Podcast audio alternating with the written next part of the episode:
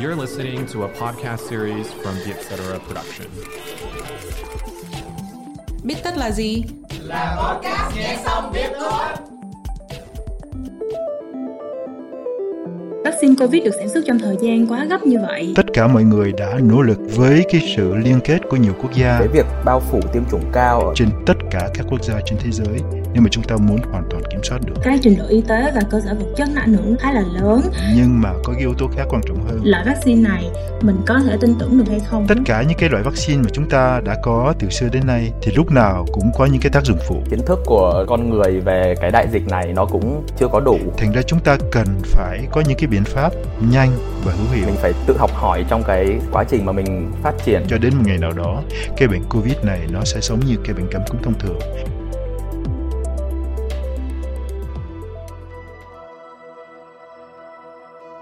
Xin chào tất cả các bạn. Chào mừng tất cả các bạn quay trở lại với Biết Tất, podcast nghe xong biết tuốt.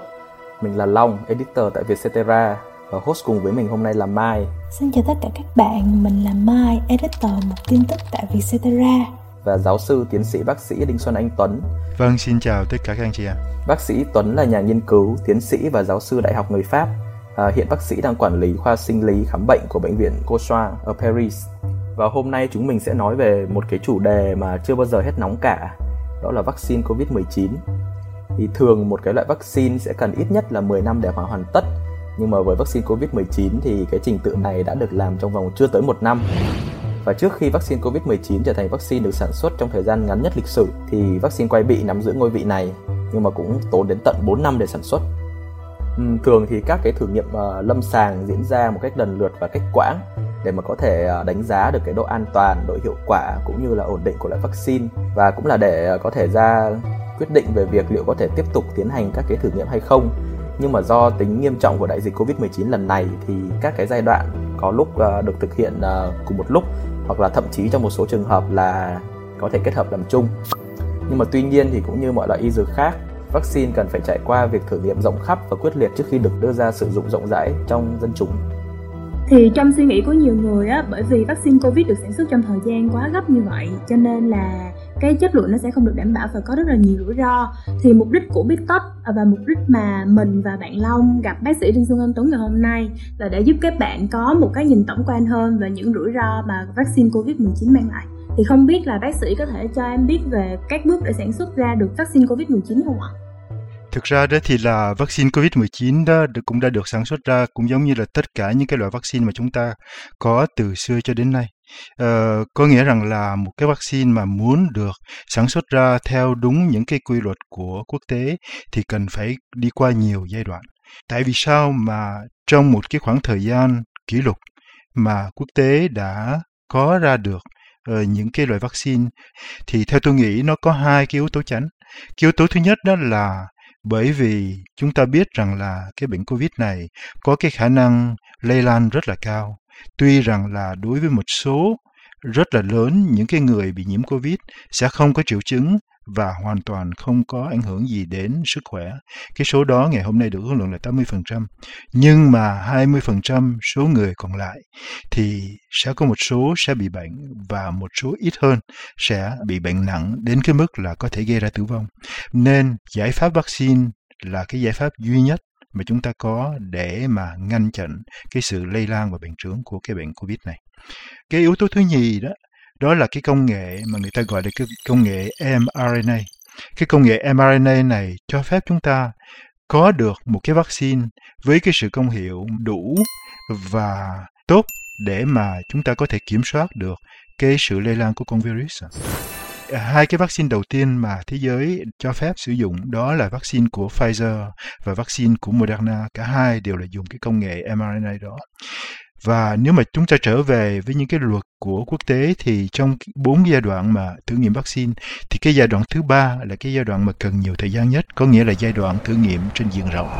Với uh, ít nhất là cũng phải cả chục ngàn người uh, được tiêm vaccine và được tiêm với lại một cái liều để mà gọi là liều chứng tiếng Anh hoặc là tiếng Pháp gọi là placebo thì tất cả mọi người đã nỗ lực để mà có thể thử nghiệm được cái giai đoạn thứ ba đó trong vòng mấy tháng với cái sự liên kết của nhiều quốc gia ở tại châu Âu, châu Mỹ, cả Bắc lẫn Nam Mỹ và lúc đó thì đưa ra những cái kết quả mà chúng ta biết. Thành ra nếu mà chúng ta quay trở lại quá khứ, cái thời gian 12 tháng nó là một cái thời gian không phải là ngắn nó là một cái thời gian đủ dài và nếu mà chúng ta đã nỗ lực để mà làm tất cả những việc mà có thể để mà có đủ số liệu thì theo tôi nghĩ đó cũng không phải là cái điều mà đáng ngạc nhiên. Dạ, thì bởi vì mình đã hiểu được về các bước sản xuất ra vaccine COVID-19 rồi thì bây giờ mình sẽ đi sâu vào cái việc mà những cái yếu tố đã tác động lên việc vaccine COVID-19 được sản xuất nhanh hay chậm.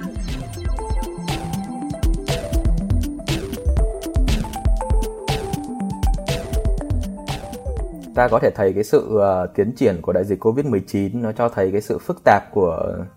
con virus này với các cái biến thể mới uh, làm thay đổi tâm điểm của dịch bệnh và các cái quốc gia cũng phải trải qua nhiều đợt lây nhiễm và ảnh hưởng kinh tế. Nếu vậy thì uh, cái việc bao phủ tiêm chủng cao ở tất cả các cái quốc gia thì dường như là cái cách duy nhất để mà ngăn chặn một cái đại dịch trên quy mô toàn cầu.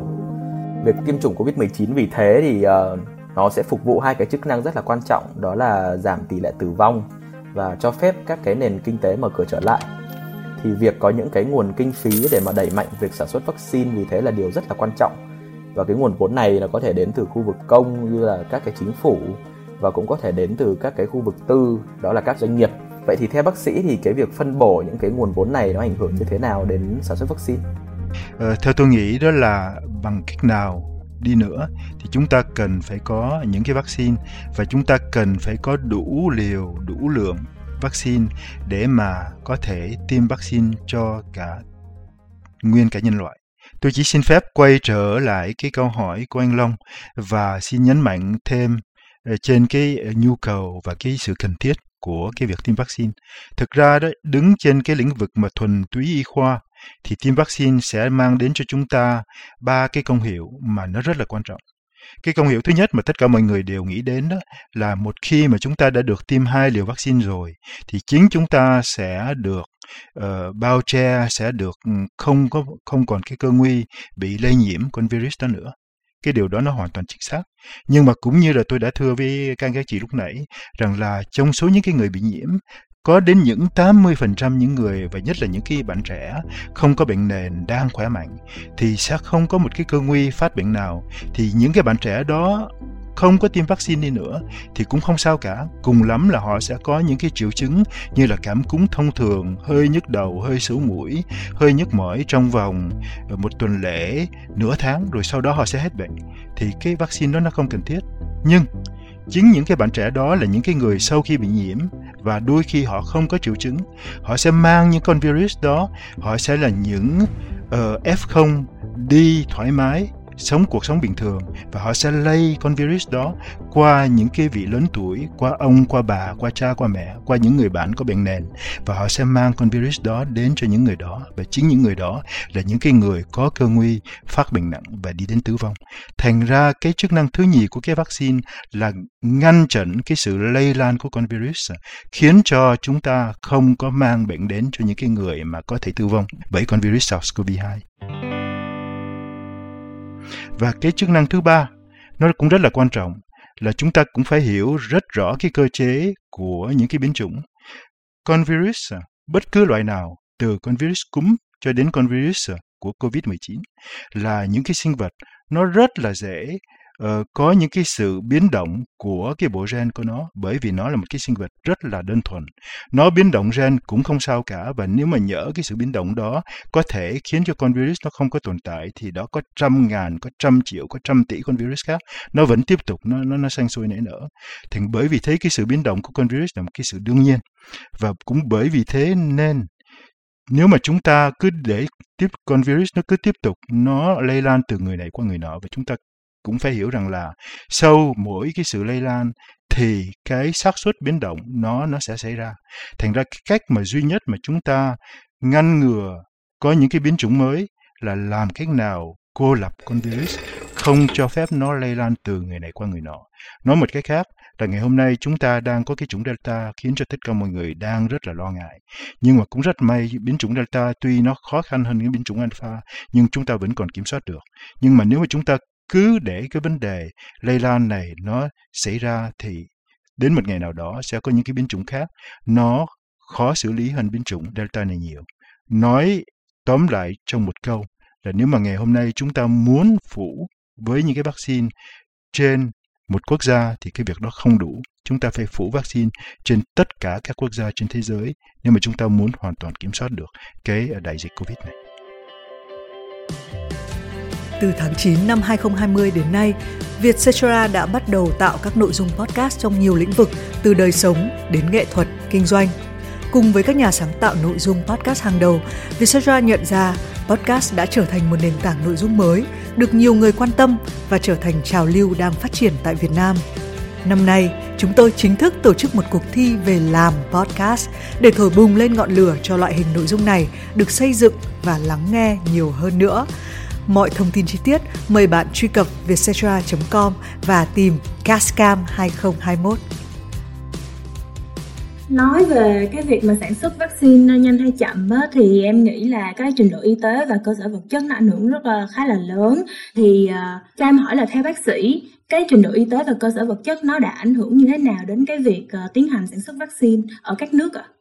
Trình độ y tế và cơ sở vật chất thì dĩ nhiên nó lúc nào nó cũng đóng cái vai trò quan trọng nhưng mà có cái yếu tố khác quan trọng hơn đó là cái sự ưu tiên của tất cả các chính phủ trên thế giới dành cho một cái công trình nào đó. Thì ngày hôm nay chúng ta biết rằng là tất cả các chính phủ từ những cái quốc gia mà uh, cường mạnh nhất cho đến những quốc gia mà tương đối yếu thế hơn. Tất cả mọi người đều rất là quan ngại bởi với cái bệnh covid này. Ờ, tôi xin kể ra một cái thí dụ đơn thuần là ở bên pháp này. Cái uh, cơ quan để mà thẩm định tất cả những cái loại thuốc hoặc là tất cả những cái ờ, phương cách để mà chữa bệnh. Đó là một cái cơ quan tên gọi là HAS, có nghĩa là Haute Autorité de la Santé. Và chính cá nhân tôi cũng ờ, trong ờ, vào năm 2019-2020 cũng đã có một cái công trình muốn đưa ra để mà phục vụ bệnh nhân trong một cái bệnh mà không liên quan gì đến cái bệnh Covid cả. Đó là cái bệnh hô hấp.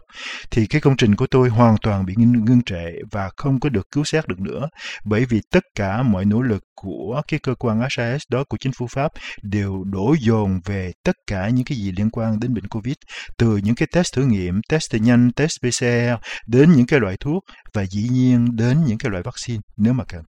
Thành ra nói một cách khác đó là trong cái thời điểm mà dịch bệnh như vậy, khi chúng ta đang có một cái sự mà cái cuộc chiến là cuộc chiến toàn diện đối với một cái kẻ địch vô hình đó là cái con virus thì tất cả những cái nguồn lực và những cái nhân lực của một quốc gia đều phải được đổ dồn vào trong cái việc đó. Và bởi vì thế nên tất cả mọi chuyện nó cũng sẽ được xử lý nhanh hơn bởi vì cái việc đó sẽ trở thành cái ưu tiên hàng đầu của cái quốc gia đó.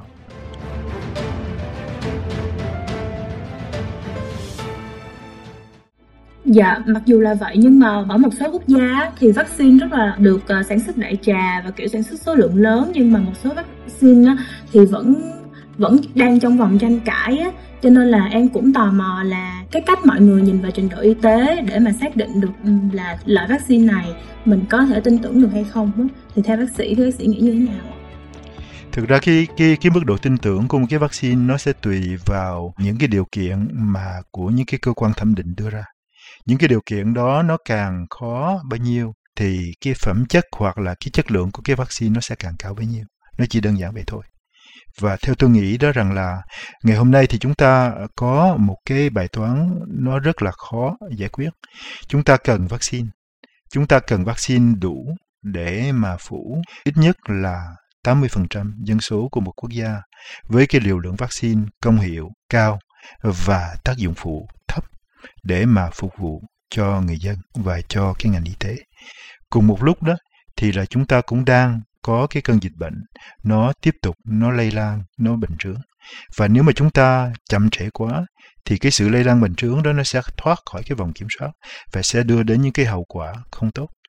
Cùng một lúc nếu mà chúng ta đi nhanh quá thì là vaccine có thể nó sẽ không có công hiệu và có thể nó sẽ có những cái tác dụng phụ cao thì cái đó là cái câu hỏi rất là khó trả lời và riêng cá nhân tôi thì tôi không có cái khả năng để trả lời câu hỏi đó tuy rằng là chúng ta biết rằng là có cái này thì mất cái kia và chúng lúc đó chúng ta cần phải cân bằng cái lợi và cái hại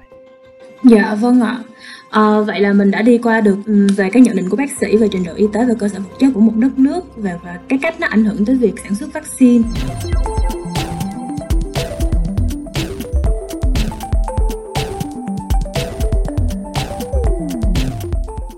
Vậy thì có thể thấy một việc đó là một cái vaccine được sản xuất nhanh hay chậm thì uh, cái việc mà các nước trên thế giới hợp tác để mà đẩy nhanh quá trình sản xuất vaccine cũng là một cái yếu tố rất là quan trọng ví dụ như là cái loại vaccine COVID-19 rất là phổ biến hiện nay đó là Pfizer BioNTech thì đây là loại vaccine do Mỹ và Đức hợp tác cùng sản xuất. Vậy thì um, thưa bác sĩ thì cái rào cản trong việc hợp tác sản xuất ra ra một loại vaccine giữa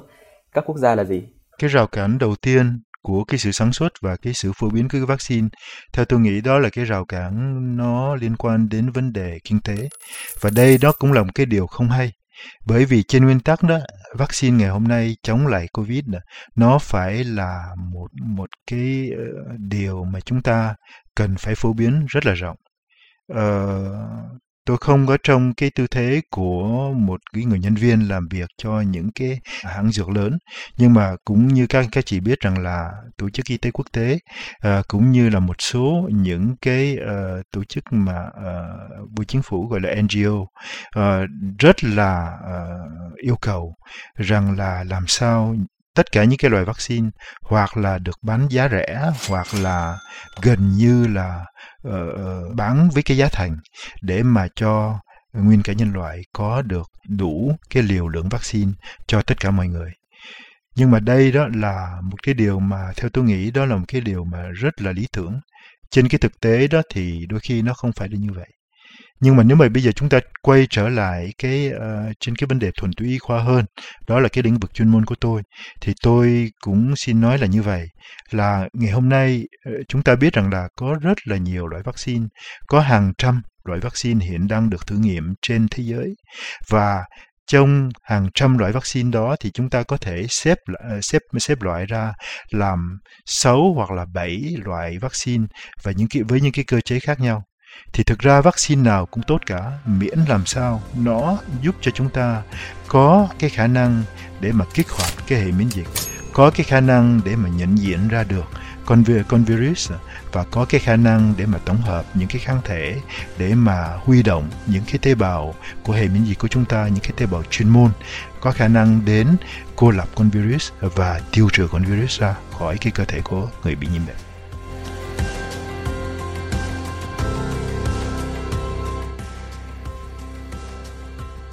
Dạ, ừ. em nghĩ là một phần bởi vì cái việc mà vaccine được sản xuất nhanh như vậy á, cho nên là người mà được tiêm á, họ cũng có những rất là nhiều sự hiểu lầm và kiểu họ vẫn khó hiểu là lý do tại sao vaccine Covid được tiêm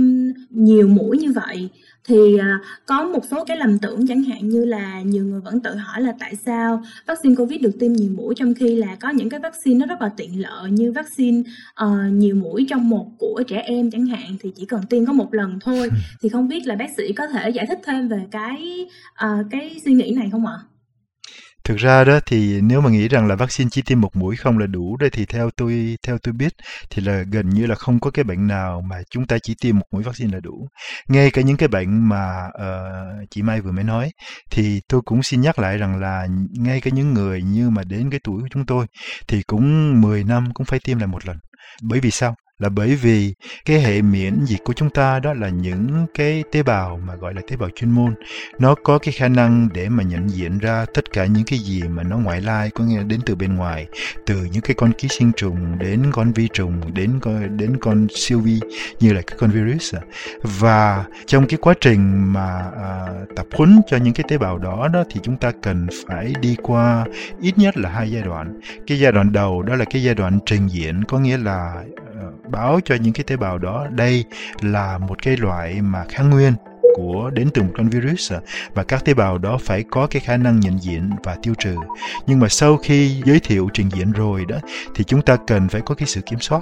Và cái sự kiểm soát đó là cái mũi tiêm thứ nhì để mà xem coi rằng là cái tế bào đó đã nhận diện được chưa. Nói một cách nôm na đó cũng như giống như là chúng ta học bài vậy đó thì cũng trừ một số rất ít người, những người trong chúng ta là những cái người mà cực kỳ là giỏi là những thành đồng. Chỉ cần lướt mắt qua đã thuộc thuộc bài thì tất cả mọi người muốn thuộc một một bài thì cần cần phải có cái bài uh, đọc lần đầu rồi sau đó cũng phải ôn đi ôn lại ít nhất là một hoặc là hai lần. Thì cái vấn đề tiêm vaccine nó cũng chính xác là như vậy. Chúng ta luôn luôn cũng cần ít nhất là phải có hai mũi tiêm vaccine. Dạ, mà nói đến cái sự uh, ôn bài hai lần này á, thì em cũng muốn hỏi thêm là dạo gần đây uh, mọi người cũng có một số thông tin về cái việc mà vaccine Covid-19 phải tiêm thêm mũi thứ ba thì em muốn hỏi thêm về suy nghĩ của bác sĩ về cái mũi tiêm thứ ba này ạ. Nói là cái lần uống thứ ba mà thôi. Nhưng mà ngày hôm nay chúng ta cũng đừng quên rằng là cái bệnh Covid này nó chỉ mới bắt đầu vào năm 2020. Có nghĩa là ngày hôm nay chúng ta chỉ mới trong cái khoảng thời gian là 2 năm sau cái sự khởi đầu của con Covid. Thành ra những cái gì mà chúng ta biết thì nó tương đối nó cũng ngắn hạn và tất cả những cái gì mà chúng ta đoán thì chúng ta chỉ đoán cho tương lai mà thôi. Thành ra uh, chúng ta không biết rằng là cái mà người ta gọi là cái trí nhớ của những cái tế bào miễn dịch nó sẽ kéo dài bao lâu. Cái trí nhớ nó kéo dài càng lâu bao nhiêu thì cái mũi tiêm thứ ba nó sẽ càng có thể nó chậm trễ bấy nhiêu. Nhưng mà nếu mà cái trí nhớ đó nó chỉ trong vòng một năm hoặc là một năm rưỡi thì chúng ta tới lúc đó cũng sẽ cần phải có cái mũi thứ ba để mà giúp cho chúng ta không có quên cái coi cái loại virus đó. Vâng theo như bác sĩ nói thì những cái kiến thức của con người về cái đại dịch này nó cũng chưa có đủ. Và những cái gì mình uh, đang làm thì mình phải tự học hỏi trong cái quá trình mà mình phát triển nên những cái cách để mà đối phó với lại dịch bệnh.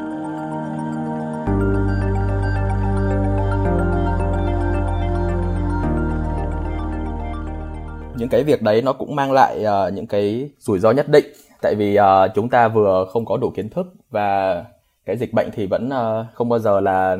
ngừng phức tạp. Nếu vậy thì uh, quay trở lại với những cái rủi ro khi tiêm vaccine COVID-19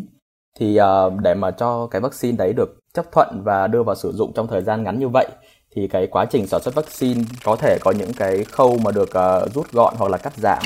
Nếu vậy thì um, theo bác sĩ những cái khâu này có thể là gì và cái ảnh hưởng của nó ra sao? Ờ, nếu mà bây giờ chúng ta nói về những cái sự rủi ro đó thì uh, đây là cái câu hỏi nó rất là đích đáng và tôi cũng rất là hiểu và thông cảm về những cái thắc mắc và mối lo âu của uh, người dân khi mà họ uh, được đề nghị tiêm vaccine trước một cái vaccine mà đã được uh, hình thành trong cái thời gian tương đối ngắn. Nhưng mà tôi xin nói là như vậy. Trong tất cả những cái loại vaccine mà chúng ta đã có từ xưa đến nay thì lúc nào cũng có những cái tác dụng phụ những cái tác dụng phụ đó nó có thể đi từ những cái tác dụng phụ đơn thuần và rất là dễ xử lý như là bị sốt, bị đau, hơi bị nhức mỏi một chút hoặc cảm thấy mệt mỏi trong vòng 1 hay 2 ngày. Đó là cái tác dụng phụ mà chúng ta cứ nghĩ rằng là cái điều đó là cái điều không nên nhưng mà thực ra trên cái vấn đề về y y học thì nó là một cái điều rất rất là đương nhiên bởi vì sao bởi vì lúc mà chúng ta nhất là khi mà tiêm cái mũi tiêm thứ nhì mà chúng ta hơi đau một chút hoặc là có sốt hoặc là cảm thấy nhức mỏi. Đó là cái dấu hiệu cho cái sự công hiệu của cái vaccine và cái phản ứng tốt của những cái tế bào của cái hệ miễn dịch của chúng ta. Bởi vì ngay lúc đó, sở dĩ chúng ta đau, sở dĩ chúng ta sốt là bởi vì những cái tế bào miễn dịch của chúng ta đang giao tranh với lại cái con virus hay là một phần của con virus nó nằm trong cái vaccine. Và cái sự giao tranh đó nó sẽ gây ra một cái sự sốt nhẹ hoặc là một cái sự đau đớn nào đó rất là ngắn hạn đó là những cái tác dụng phụ mà tôi nghĩ rằng là uh, không đáng quan tâm đến hoặc là nó rất là bình thường. Có những cái tác dụng phụ khác nó hoàn toàn nó không bình thường chút nào như là những cái sốc phản vệ có thể đưa ra đến cái sự tử vong. Cái điều này đã ai cũng công nhận rằng là nó có nhưng mà nó chỉ có khi nào mà chúng ta đã không có uh, những cái biện pháp cần thiết để mà tránh những cái những cái tác dụng phụ đó nó xảy ra. Những cái biện pháp đó là gì? Thứ nhất đó là cần phải hỏi rõ cái bệnh sử của cái người sẽ được tiêm. Nếu mà họ có tiền sử, đã có sốc phản vệ rồi thì rõ ràng cái đó là cái sự chống chỉ định tiêm. Không tiêm cho những người đó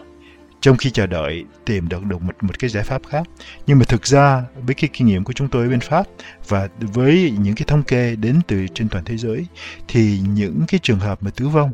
gây ra bởi cái mũi tiêm bất cứ loại thuốc nào và do cái sốc phản vệ, nó cực kỳ hiếm, nó cực kỳ nó hiếm.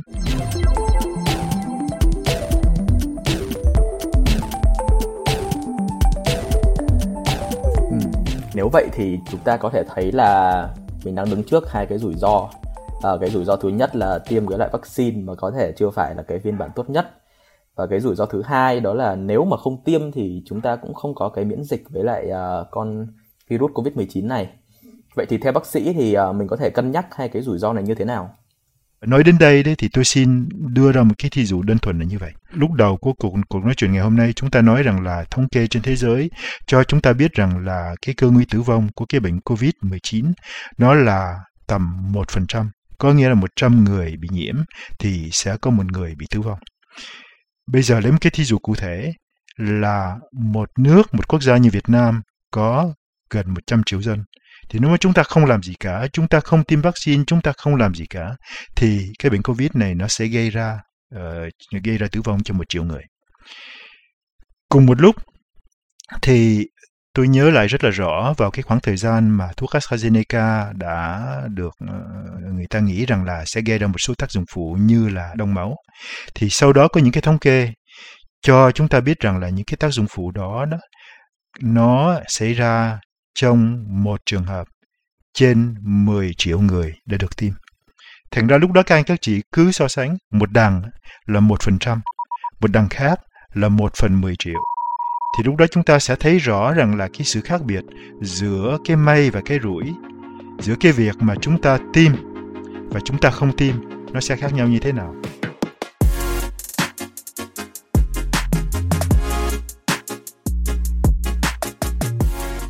Dạ vâng, em ờ, cảm ơn chia sẻ của bác sĩ về cái việc uh, rủi ro giữa tiêm vaccine được sản xuất trong thời gian ngắn với lại cái việc về rủi ro của về để dịch kéo dài. Thì nhân đây em cũng muốn hỏi là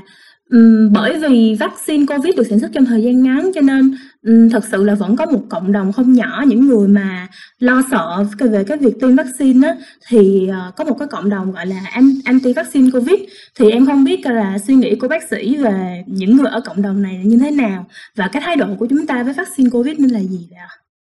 Thực ra đó thì là tôi ờ, tôi không có nắm rõ tình hình ở bên Việt Nam, thành ra tôi không biết rằng là cộng đồng mà anti-vax uh, ờ, cái tầm quan trọng của cộng đồng như thế nào.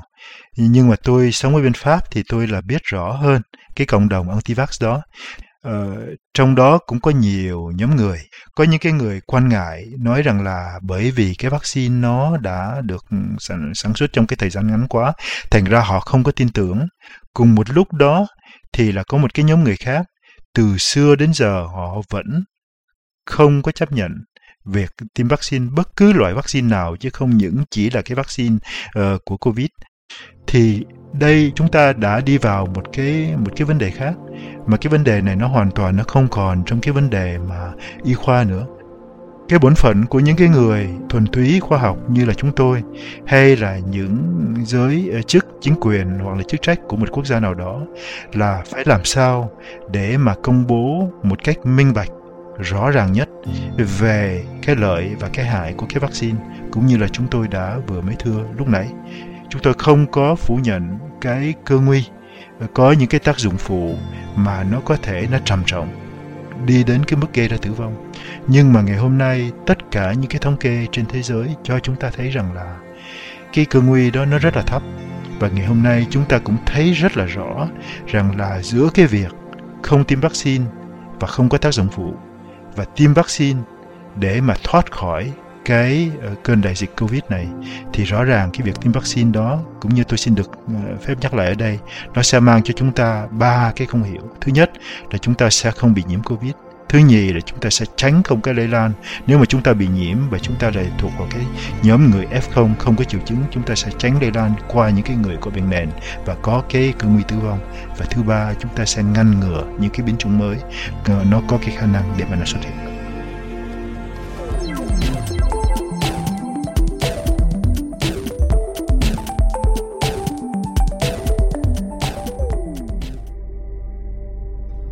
Dạ vâng, em rất là cảm ơn chia sẻ của bác sĩ. Thì cũng đã đến cuối uh, podcast Bít Tất rồi. Thì em không biết là bác sĩ có chia sẻ ừ, một cái lời gửi gắm gì đến thính giả nghe Bít Tất. Không chỉ là về vaccine Covid-19 mà là còn về ừ, cả một cái đại dịch này không ạ? Cái lời chia sẻ của tôi là như vậy. Tôi sẽ có hai phần. Cái phần thứ nhất đó là trong cái cương vị cùng với cái người bác sĩ uh, làm việc lâm sàng đã tiếp cận với cái bệnh này từ tháng 3 năm 2020 có nghĩa là ngày hôm nay đã một năm rưỡi rồi thì tôi rất là sợ tôi rất là quan ngại về cái bệnh này bởi vì sao bởi vì tôi thấy rất là nhiều người đã bị tử vong bởi cái bệnh covid bởi vì sự lơ là bởi vì cái sự mà ờ, hoặc cũng có thể là bởi vì không có tiêm vaccine. thì tôi rất là sợ, tôi sợ cho ngày hôm nay và tôi sợ cho ngày mai. Tôi sợ cho ngày hôm nay là bởi vì cho dầu rằng những quốc gia như là bên Âu Châu hay là bên Mỹ thì những cái đợt sống nó vẫn tiếp tục nó đi tới. Thành ra chúng ta cần phải có những cái biện pháp nhanh và hữu hiệu, càng nhanh càng tốt để mà chúng ta ngăn chặn cái sự lây lan này. Nhưng cùng một lúc thì tôi cũng có một cái niềm tin rằng là ngày hôm nay chúng ta đã chứng minh được rằng là cả thế giới có cái khả năng để mà hợp tác trên cái vấn đề khoa học. Cái sự chia sẻ về cái vấn đề khoa học nó vô tiền khoáng học. Chưa bao giờ chúng ta thấy một cái loại bệnh nào mà nó đưa đến cái sự hợp tác của tất cả những cái người làm khoa học trên thế giới. Ờ, chia sẻ những cái thông tin để mà chúng ta tìm ra được những cái giải pháp mà nó hữu hiệu nhất. Và cái điều đó rất là cần thiết bởi vì ngày hôm nay đó chúng ta chỉ mới biết có một phần của cái con virus này mà thôi người xưa vẫn nói rằng là biết người, biết ta, thì trăm trận đánh, trăm trận thắng. Chúng ta cần phải biết nhiều hơn nữa. Và nếu mà chúng ta cứ tiếp tục hợp tác như vậy, thì tôi nghĩ rằng là cái cái cái việc mà kiểm soát được con virus, nó sẽ đến và nó sẽ đến, tôi hy vọng, trong vòng ờ, một vài năm sắp tới. Và cái cái điều cuối cùng mà tôi muốn chia sẻ đó là, cái này đó là cái cuộc chiến trường kỳ nó sẽ có những cái trận đánh lớn, những trận đánh nhỏ hiện nay tại Việt Nam, nhất là tại thành phố Hồ Chí Minh và tại các tỉnh vùng lân cận. Chúng ta đang có những cái trận đánh lớn đối với cái dịch bệnh. Rồi sau đó thì mọi chuyện nó sẽ trở lại bình thường trong một thời gian rồi nó sẽ có những cái trận đánh nhỏ tiếp tiếp tục giống như là những cơn sóng vậy. Hiện nay chúng tôi bên Pháp đang sẽ phải tiếp cận với cơn con sóng thứ tư Tuy rằng là cơn sóng thứ tư này nó cũng sẽ gây ra tử vong, nhưng mà chúng tôi tin rằng là cái cơn sóng thứ tư này nó sẽ thấp hơn là cái cơn sóng thứ ba rất là nhiều. Và chúng tôi hy vọng rằng là cái số tử vong nó cũng sẽ, từ đó nó cũng sẽ giảm thiểu rất là nhiều so với cơn sóng thứ ba. Và cứ như thế, cơn sóng thứ năm nó sẽ thấp hơn nữa, cơn sóng thứ sáu nó sẽ thấp hơn nữa. Cho đến một ngày nào đó, cái bệnh covid này nó sẽ giống như cái bệnh cảm cúm thông thường. Và tôi hy vọng rằng là cái ngày đó nó sẽ không xa so với cái ngày hôm nay. Dạ vâng, cảm ơn bác sĩ. Thì uh, hành trình mà tìm hiểu về cái việc vaccine COVID-19 được sản xuất trong thời gian ngắn, về những rủi ro của vaccine và cũng như là cái uh, uh, lời chia sẻ rất là chân thành của bác sĩ cũng đã khép lại tập Bít Tất ngày hôm nay. Thì rất là cảm ơn bác sĩ Đinh Xuân Anh Tuấn đã cùng với Mai và Long đồng hành cùng tập Bít Tất này. Cảm ơn các bạn đã lắng nghe Bít Tất ngày hôm nay. Tôi xin cảm ơn tất cả các anh các chị và cảm ơn các quý vị thính giả. Vâng, Xin chúc bác sĩ nhiều sức khỏe ạ. Hiện nay, Vietcetera Store đã mở bán các sản phẩm trong bộ sưu tập Daily Vietcetera thiết kế bởi chính đội ngũ nhà chúng mình nhằm phục vụ cho các hoạt động thương nhật của bạn. Nếu bạn là khán giả trung thành và yêu mến nội dung của Vietcetera thì đừng bỏ qua các sản phẩm này nhé. Xem thông tin chi tiết và đặt mua các sản phẩm tại website store.vietcetera.com hoặc nhấp vào đường link ở phần mô tả để đến cửa hàng trực tuyến của Vietcetera. Cảm ơn các bạn đã lắng nghe tập Bít lần này. Nếu có ý kiến hãy email về bít tất com Hẹn gặp lại các bạn vào những tập Bít sau. Podcast Bít được thu âm tại Vietcetera Audio Room, chịu trách nhiệm sản xuất và kỹ thuật bởi Văn Nguyễn. Bên cạnh Bít hãy đón nghe những podcast khác của Vietcetera như Cởi Mở, Partnership, a Việt Nam Innovators, Tiếng Anh, Việt và MAD.